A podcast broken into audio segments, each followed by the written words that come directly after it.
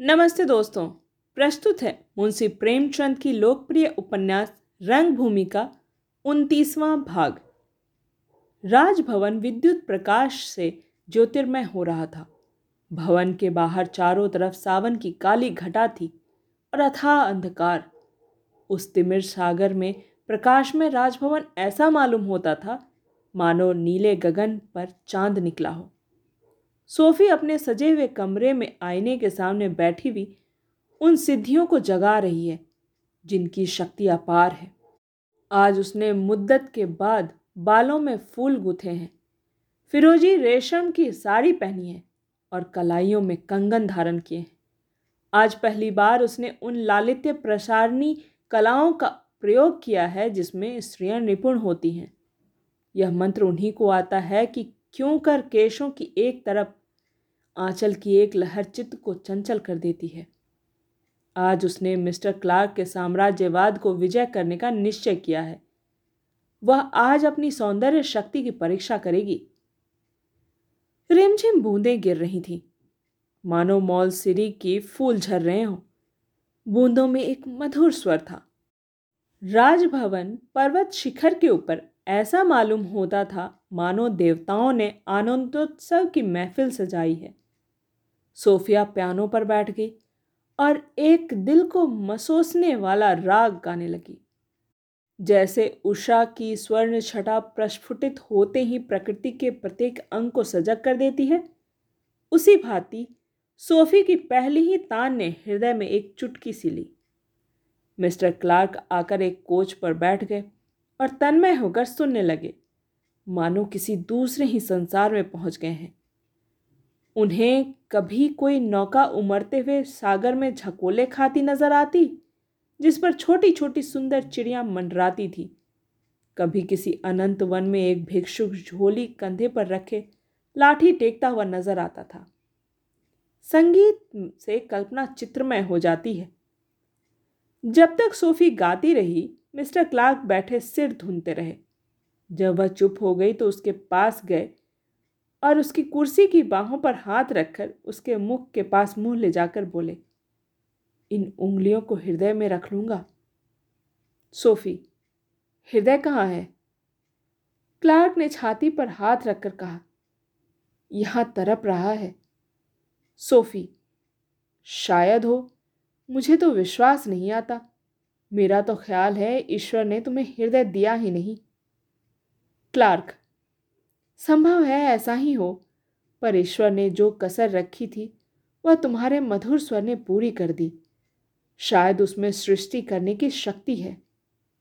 Sophie, अगर मुझमें यह विभूति होती तो आज मुझे एक अपरिचित व्यक्ति के सामने लज्जित ना होना पड़ता।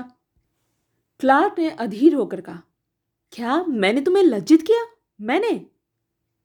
सोफी, जी हाँ, आपने। मुझे आज तुम्हारी निर्दयता से जितना दुख हुआ, उतना शायद और कभी ना हुआ था। मुझे बाल्यावस्था से यह शिक्षा दी गई है कि प्रत्येक जीव पर दया करनी चाहिए। मुझे बताया गया है कि यही मनुष्य का सबसे बड़ा धर्म है। धार्मिक ग्रंथों में भी दया और सहानुभूति ही मनुष्य का विशेष गुण बतलाया गया है। पर आज विदित हुआ कि निर्दयता का महत्व दया से कहीं अधिक है। सबसे बड़ा दुख मुझे इस बात का है कि अनजान आदमी के सामने मेरा अपमान हुआ।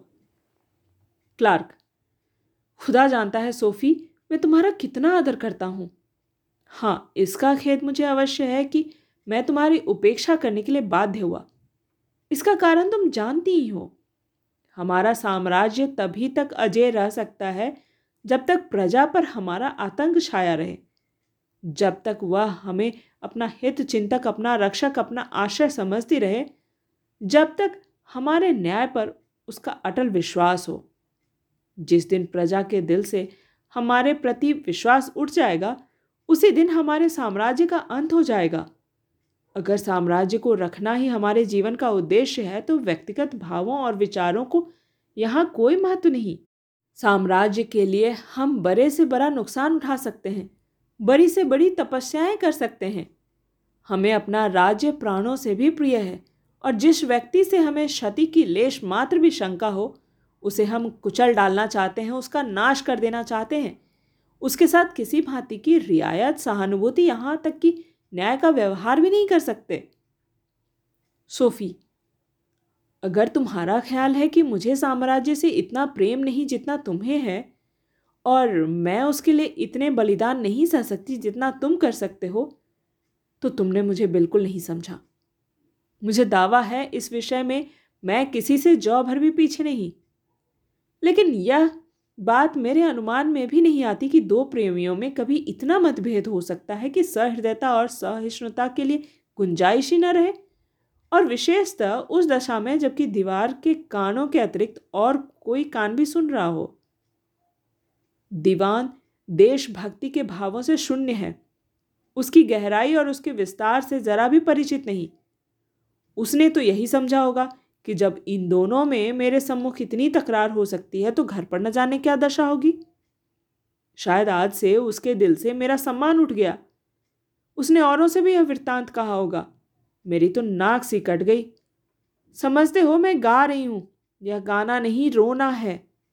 जब दाम्पत्य के द्वार पर यह दशा हो रही है, जहाँ फूलों से, हर्षनादों से, प्रेमालिंगनों से, मृदुल हास्य से मेरा अभिवादन होना चाहिए था तो मैं अंदर कदम रखने का क्यों कर साहस कर सकती हूँ?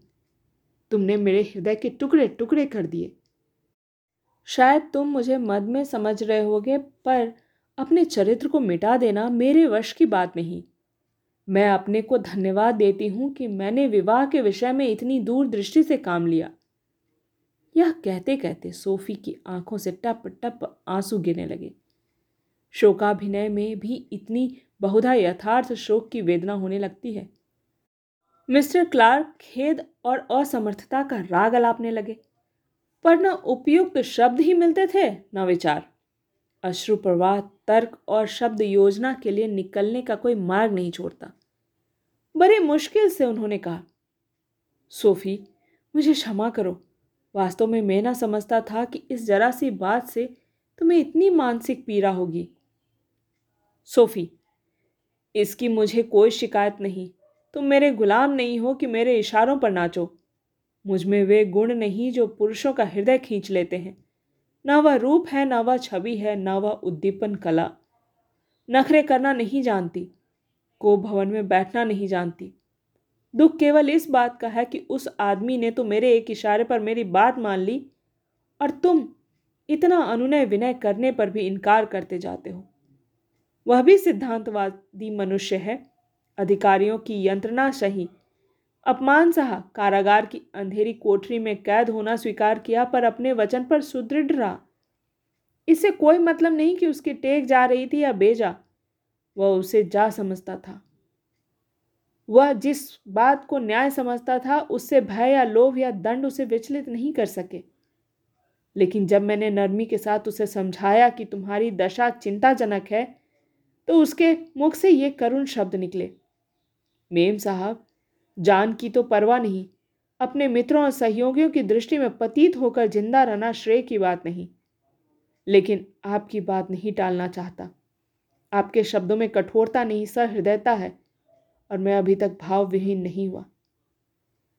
मगर तुम्हारे ऊपर मेरा कोई मंत्र ना चला। शायद तुम मुझसे बड़े सिद्धांतवादी हो। हालाँकि अभी इसकी परीक्षा नहीं हुई। खैर, मैं तुम्हारे सिद्धांतों से सौतिया डाह नहीं करना चाहती। मेरी सवारी का प्रबंध कर दो, मैं कल ही चली जाऊँगी। और फिर अपनी नादानियों से तुम्हारे मार्ग का कंटक बनने न आऊँगी। मिस्टर क्लार्क ने घोर आत्मवेदना के साथ कहा, डार्लिंग, तुम नहीं जानती यह कितना भयंकर आदमी है। हम क्रांति से, षड्यंत्रों से, संग्राम से इतना नहीं डरते, जितना इस भांति के धैर्य और धुन से। मैं भी मनुष्य हूँ, सोफी। यद्यपि इस समय मेरे मुँह से यह दावा समयोचित नहीं, पर कम से कम उस पवित्र आत्मा के नाम पर, जिसका मैं अत्यंत दीन भक्त हूँ, मुझे यह कहने का अधिकार है। मैं उस युवक का हृदय से सम्मान करता हूँ। उसके दृढ़ संकल्प की, उसके साहस की, उसके सत्यवादिता की दिल से प्रशंसा करता हूँ। जानता हूँ वह एक ऐश्वर्यशाली पिता का पुत्र है। और राजकुमारों की भांति आनंद भोग में मग्न रह सकता है, पर उसके ये ही सद्गुण हैं जिन्होंने उसे अजय बना रखा है। एक सेना का मुकाबला करना इतना कठिन नहीं, जितना ऐसे गिने गिनाए व्रतधारियों का, जिन्हें संसार में कोई भय नहीं है। मेरा जाति धर्म मेरे हाथ बांधे हुए है। सोफी को ज्ञात हो गया कि मेरी धमकी सर्वथा निष्फल नहीं हुई। विवशता का शब्द जवान पर खेत का भाव मन में आया और अनुमति की पहली मंजिल पूरी हुई। उसे यह भी ज्ञात हुआ कि इस समय मेरे हाव भाव का इतना असर नहीं हो सकता, जितना बलपूर्ण आग्रह का। सिद्धांतवादी मनुष्य हाव भाव का प्रतिकार करने के लिए अपना दिल मज़बूत कर सकता है। वह अपने अंतकरण के सामने अपनी दुर्बलता स्वीकार नहीं कर सकता, लेकिन दुराग्रह के मुकाबले में वह निष्क्रिय हो जाता है। तब उसकी एक नहीं चलती।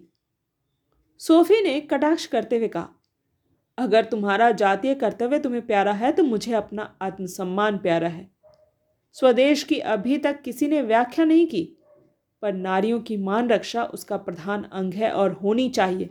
इससे तुम इनकार नहीं कर सकते यह कहकर वह स्वामिनी भाव से मेज के पास गई और एक डॉकेट का पत्र निकाला, जिस पर एजेंट आज्ञा पत्र लिखा करता था। क्लार्क, क्या करती हो सोफी? खुदा के लिए जिद मत करो। सोफी, जेल के दरोगा के नाम हुक्म लिखूँगी।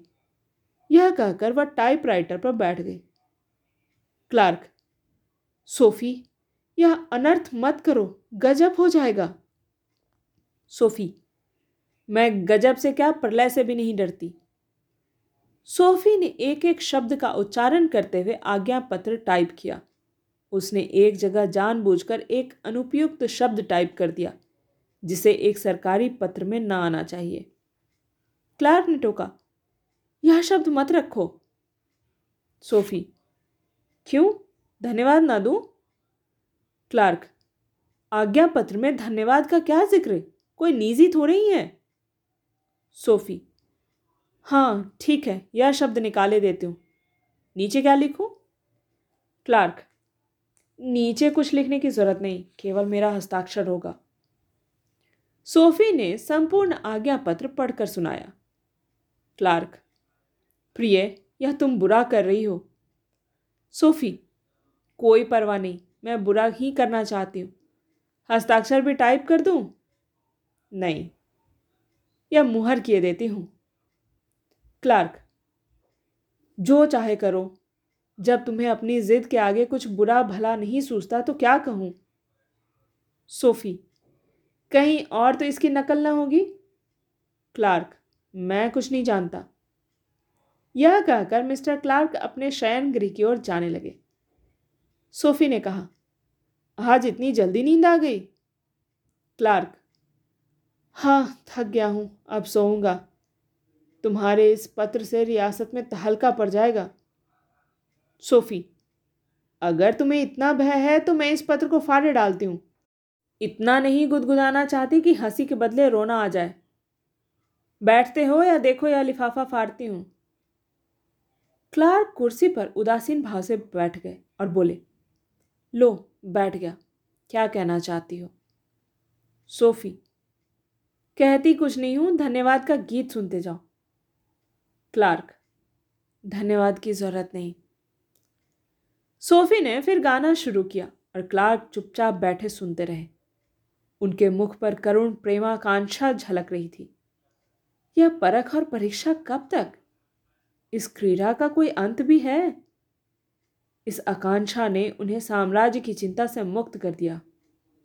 आह, काश, अब भी मालूम हो जाता कि तुम इतनी बड़ी भेंट पाकर प्रसन्न हो गई। सोफी ने उनकी प्रेमाग्नि को खूब उद्दीप्त किया और जब सहसा पियानो बंद कर दिया और बिना कुछ बोले अपने सेनागार में चली गई, क्लार्क वहीं बैठे रहे। जैसे कोई थका हुआ मुसाफिर अकेला किसी वृक्ष के नीचे बैठा हो। सोफी ने सारी रात भावी जीवन के चित्र खींचने में काटी। परीक्षा अनुसार रंग न दे सकी। पहले रंग भरकर उसे जरा दूर से देखती तो विदित होता धूप की जगह छा है। छां की जगह धूप। लाल रंग का आधिक्य है।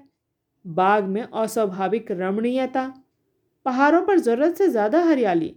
नदियों में अलौकिक शांति। फिर ब्रश लेकर इन त्रुटियों को सुधारने लगती तो सारा दृश्य ज़रूरत से ज़्यादा निरस, उदासीन और मलिन हो जाता।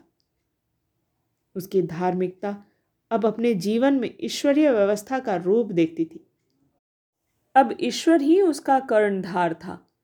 वह अपने कर्मा कर्म के गुण दोष से मुक्त थी। प्रातःकाल वह उठी तो मिस्टर क्लार्क सो रहे थे। मूसलाधार वर्षा हो रही थी। उसने शोफर को बुलाकर मोटर तैयार करने का हुक्म दिया और एक क्षण में जेल की तरफ़ चली, जैसे कोई बालक पाठशाला से घर की तरफ़ दौड़े। उसके जेल पहुँचते ही हलचल सी पड़ गई। चौकीदार आँखें मलते हुए दौड़ दौड़ कर वर्दियाँ पहनने लगे। दरोगा जी ने उतावली में उल्टी अचकन पहनी और बेतहाशा दौड़े। डॉक्टर साहब नंगे पाँव भागे। याद न आया कि रात को जूते कहाँ रखे थे और इस समय तलाश करने की फुर्सत न थी। विनय सिंह बहुत रात गए सोए थे और अभी तक मीठी नींद के मज़े ले रहे थे। कमरे में जल कणों से भीनी हुई वायु आ रही थी। नरम गलीचा बिछा हुआ था। अभी तक रात का लैंप न बुझा था मानो विनय की व्यग्रता की साक्षी दे रहा था। सोफी का रुमाल अभी तक विनय के सिराहने पड़ा हुआ था, और उसमें से मनोहर सुगंध उड़ रही थी।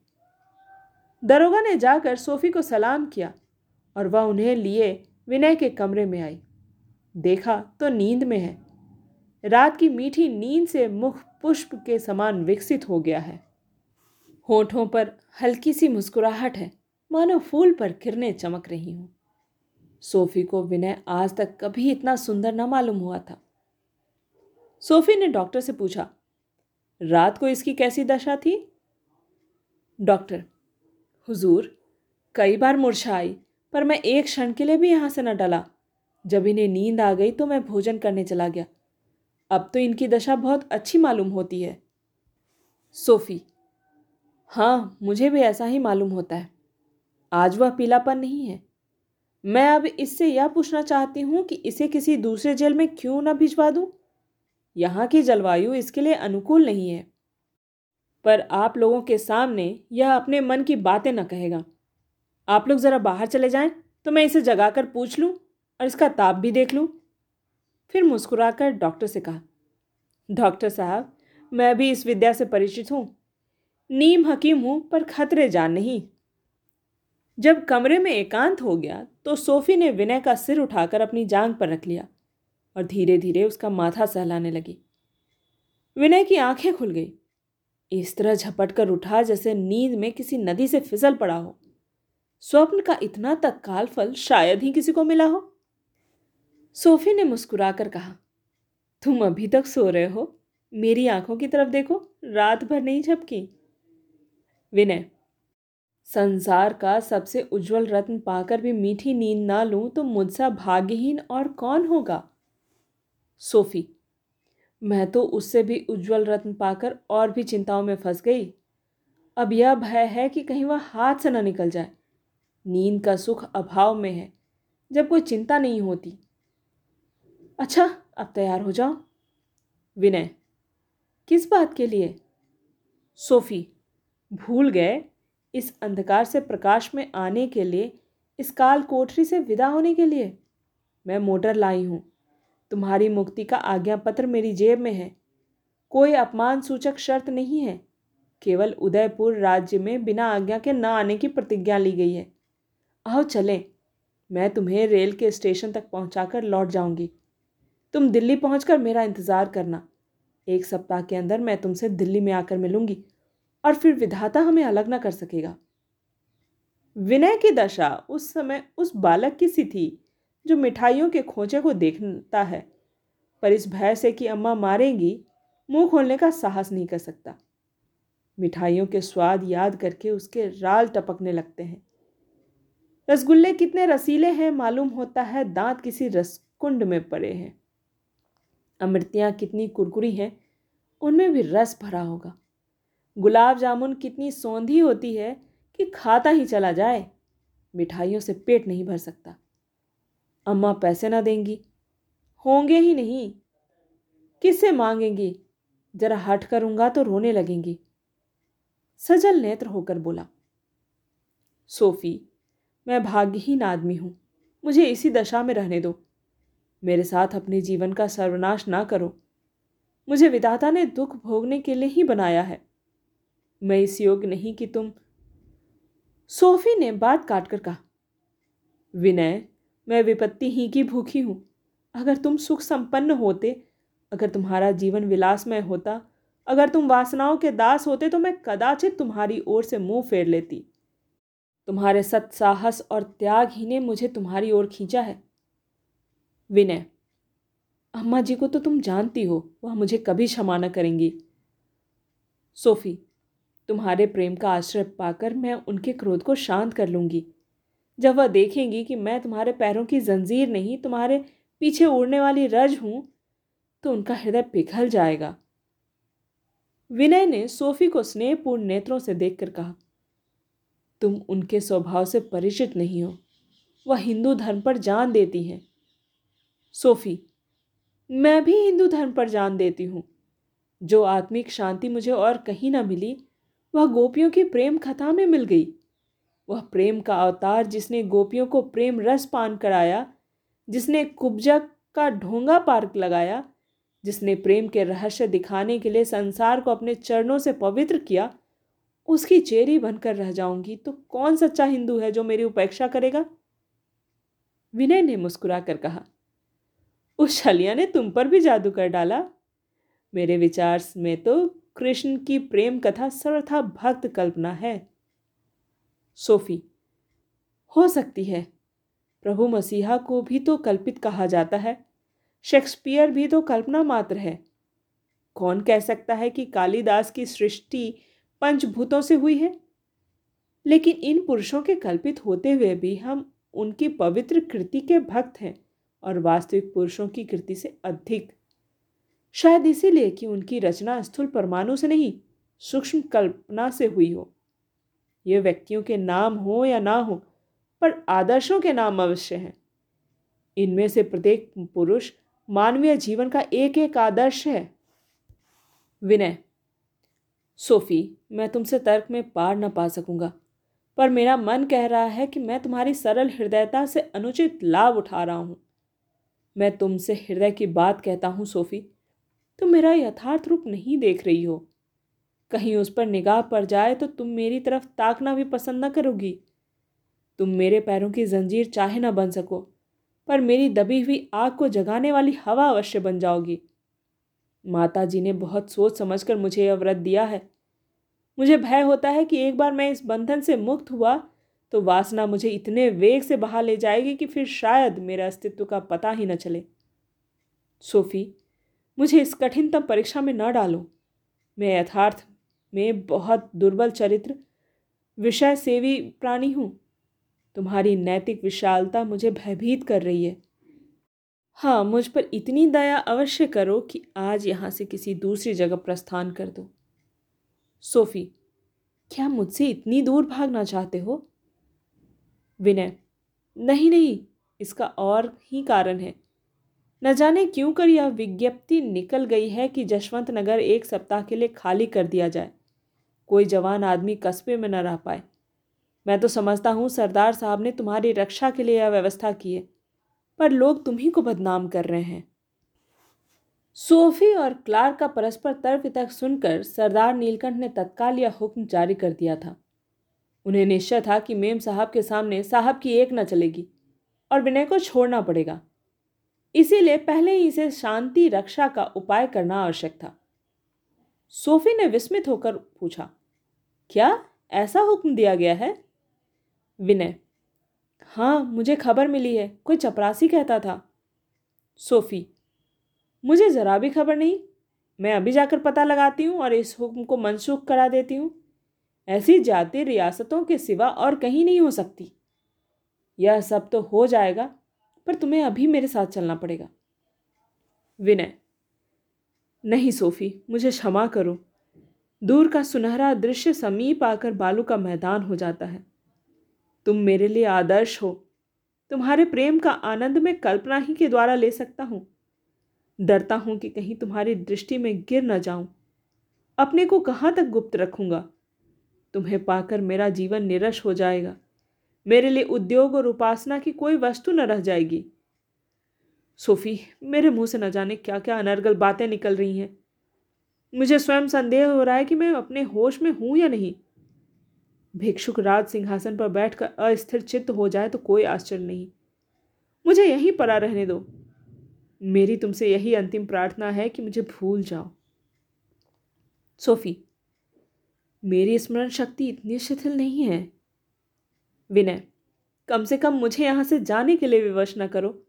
क्योंकि मैंने निश्चय कर लिया है मैं यहाँ से ना जाऊँगा। कस्बे की दशा देखते हुए मुझे विश्वास नहीं है कि मैं जनता को काबू में रख सकूँगा। सोफी ने गंभीर भाव से कहा, जैसी तुम्हारी आज्ञा। मैं तुम्हें जितना सरल हृदय समझती थी, तुम मुझसे कहीं बढ़कर कूटनीतिज्ञ हो। मैं तुम्हारा आशय समझती हूँ और इसीलिए कहती हूँ, जैसी तुम्हारी इच्छा। पर शायद तुम्हें मालूम नहीं कि युवती का हृदय बालक के समान होता है। उसे जिस बात के लिए मना करो, उसी तरफ़ लपकेगा। अगर तुम आत्म प्रशंसा करते, अपने कृत्यों की अप्रत्यक्ष रूप से डींग मारते तो शायद मुझे तुमसे अरुचि हो जाती। अपनी त्रुटियों और दोषों का प्रदर्शन करके तुमने मुझे और भी वशीभूत कर लिया। तुम मुझसे डरते हो, इसीलिए तुम्हारे सम्मुख न आऊँगी, पर रहूँगी तुम्हारे ही साथ। जहाँ जहाँ तुम जाओगे, मैं परछाई की भांति तुम्हारे साथ रहूँगी। प्रेम एक भावनागत विषय है। भावना से ही उसका पोषण होता है। भावना ही से वह जीवित रहता है और भावना से ही वह लुप्त हो जाता है। वह भौतिक वस्तु नहीं है। तुम मेरे हो, यह विश्वास मेरे प्रेम को सजीव और सतृष्ण रखने के लिए काफ़ी है। जिस दिन इस विश्वास की जड़ हिल जाएगी, उसी दिन इस जीवन का अंत हो जाएगा। अगर तुमने यही निश्चय किया है कि इस कारागार में रहकर तुम अपने जीवन के उद्देश्य को अधिक सफलता के साथ पूरा कर सकते हो तो इस फैसले के आगे सिर झुकाती हूँ। इस विराग ने मेरी दृष्टि में तुम्हारे आदर को कई गुना बढ़ा दिया है। अब जाती हूँ। कल शाम को फिर आऊँगी। मैंने इस आज्ञा पत्र के लिए जितना त्रिया चरित्र खेला है वह तुम्हें बता दूँ तो तुम आश्चर्य करोगे। तुम्हारी एक नहीं ने मेरे सारे प्रयास पर पानी फेर दिया। क्लार्क कहेगा, मैं कहता था वह राज़ी ना होगा। कदाचित व्यंग करे, पर कोई चिंता नहीं, कोई बहाना कर दूँगी। यह कहते कहते सोफी के सतृष्ण आधार विनय सिंह की तरफ़ झुके। पर वह कोई पैर फिसलने वाले मनुष्य की भांति गिरते गिरते संभल गई। धीरे से विनय सिंह का हाथ दबाया और द्वार की ओर चली। पर बाहर जाकर फिर लौट आई और अत्यंत दीन भाव से बोली, विनय, तुमसे एक बात पूछती हूँ। मुझे आशा है तुम साफ़ साफ़ बतला दोगे।